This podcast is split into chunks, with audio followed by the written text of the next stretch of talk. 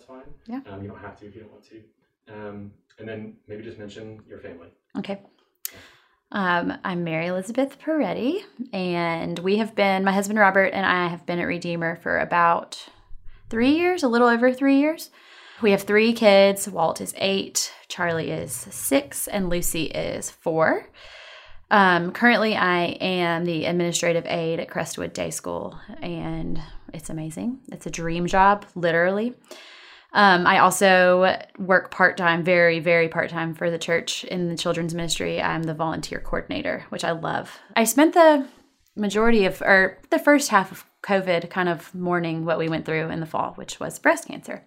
So in October, I was diagnosed with um, stage two lobular carcinoma.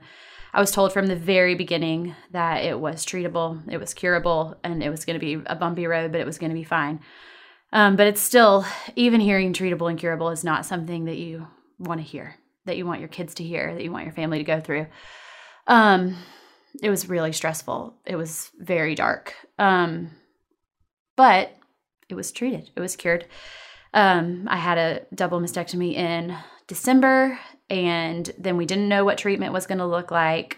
Um, and then I was scheduled to have reconstruction this summer. So, pre COVID, we had been going through all of that. I found out in January that they had gotten it all, that it wasn't in my lymph nodes. That was great news, obviously. Um, I found out in February that I was not going to have to have chemo, which was amazing. I mean, especially looking back now, if I had had to have chemo during a pandemic, like it would have totally shifted lots of things that were already shifted. Um, so I in in December and January and February, finding out these things that were all such good news, I um, did a really good job of buying into this lie of you're fine, everything's fine, and you need to move on. Um, and nobody told me that. It was just like this is also great. Like we were all celebrating, but at the same time, I was I was just buying a lie. Um, so here comes quarantine. We shut down in March, and I'm alone in my house with my kids. Robert, for the first time, is not working from home.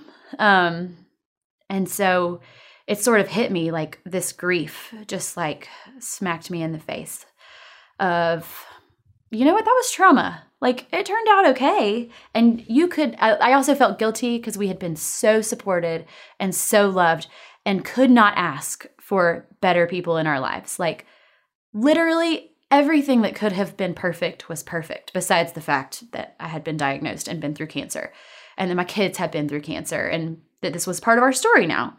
Um, and it's always been part like something that I wanted to show the Lord's redemption through. So I think I I jumped too quickly to the Lord redeemed this and it's great and I'm great and my kids are going to be fine and yes I have this other surgery but it's fine. So it was not fine. Um I spent probably good 4 to 6 weeks with that section of quarantine where we were really alone, like where we really couldn't hang out with people. I'm also like such an extrovert that it was hard for me to be alone, but it was good for me because I was able to like just be honest with my feelings. Um so I just had to let myself feel grief for a little while, which is not my go-to. I mean, I could have probably done it till the summer. Um, pretended like everything was great and not even realized that it was a lie I had bought into. Um, so I was honest with a few friends, a few close friends about that, and you know, thank goodness for Marco Polo in times of isolation, um, and worked through that. And the Lord really brought brought me through it. Brought, and I was able to see how He brought my kids through it um, I, our oldest especially was very angry, and he was angry at me. Um, he was great with everybody else, but he was mad at me. Um, but as I processed through and kind of opened the door, we had always been really honest with them about everything that was going on, but opened the door a little more for him to see that it was okay to be sad and we were still dealing with this and that he sort of started to come through it um, which was good and so spent spent some time doing some telehealth and some, you know, just work to get through that and letting myself feel, letting myself cry and be angry and call it what it was, which was trauma. And then it was funny because I had mourned like having this I had a reconstruction July 8th and I had kind of preemptively mourned like I'm going to lose half of my summer with the kids and I'm only going to have a month and we have to make the most of it and then like March hit and I had, you know, 6 months. Um it it was really good. It was a sweet time of slowing down. We tend to like go go go go go. Um it was not perfect. I'm not sitting here saying like, "Oh, we baked and we made crafts and we did all of these things and it was wonderful." We did not do any of those things. But I'm thankful for the time because we ha- our lives had been so turned upside down, and I had lost so much time with my family in my house um, between all of the doctor's appointments in October and then surgery and then another surgery coming. I just, I really am thankful that we were able to like be a unit again because it had felt we had all felt really just shuffled everywhere mm. because it was constant I've got to be here, and this child's going here, and this one's going here, and Robert's here with this one. And so it was kind of as hard as it was to be alone. It was it was good in the long run to to have some time to kind of reconnect as a family and reestablish our patterns and our rules and our family rhythms. Um so I regularly run on Sunday mornings with like a group of two girls, um, Hannah and Kelly, and we run on Sundays. We do the Irondale Furnace Trail every week, and um, and one week I was like, hey, if y'all want to come home and like watch church in the backyard, like we're already running together, come to my house and we can do it together. So we started setting up um, a computer in the backyard around the fire pit that had been built for us in December, and it was so special. It was so special to have these girls and then we ended up having our friend grant came over and he would watch and we would all sit our six feet apart you know we would do our thing but we had it on the computer. Robert like rigged up a um a speaker so we could all hear. And it was so special for so many reasons. Like it shifted for me like we're worshiping the lord like in our backyard with the community. It doesn't have to be a 6000 people it's these are like people that the Lord has brought into our lives and us into theirs, and we're doing what we are called to do. We're being together. Like we don't have to let everything shut us down.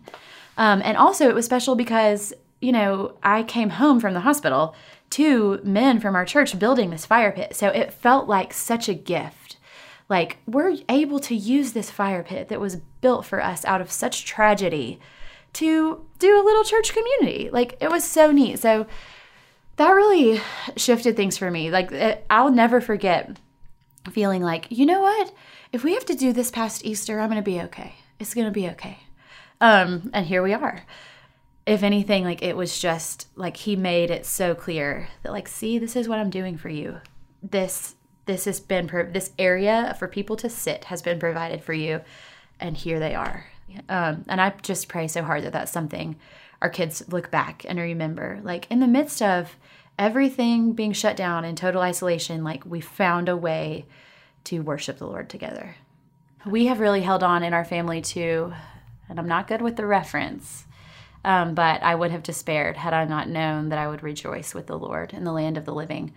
Um, we held on to that in the fall through cancer, and I think we're still holding on to that now. Like there are so many days and there will likely come a day where they there everything gets shut down again. Like I'm, we're braced for that where I could easily fall into despair. But we know that like we've just been holding on to like our hope is that we're gonna rejoice with the lord. And um, even walt told us like uh, probably three months ago that he was just ready for i had said something like oh we, we just need jesus to come back. And he was like i i do wish jesus would come back because and all of my billions of problems would just go away.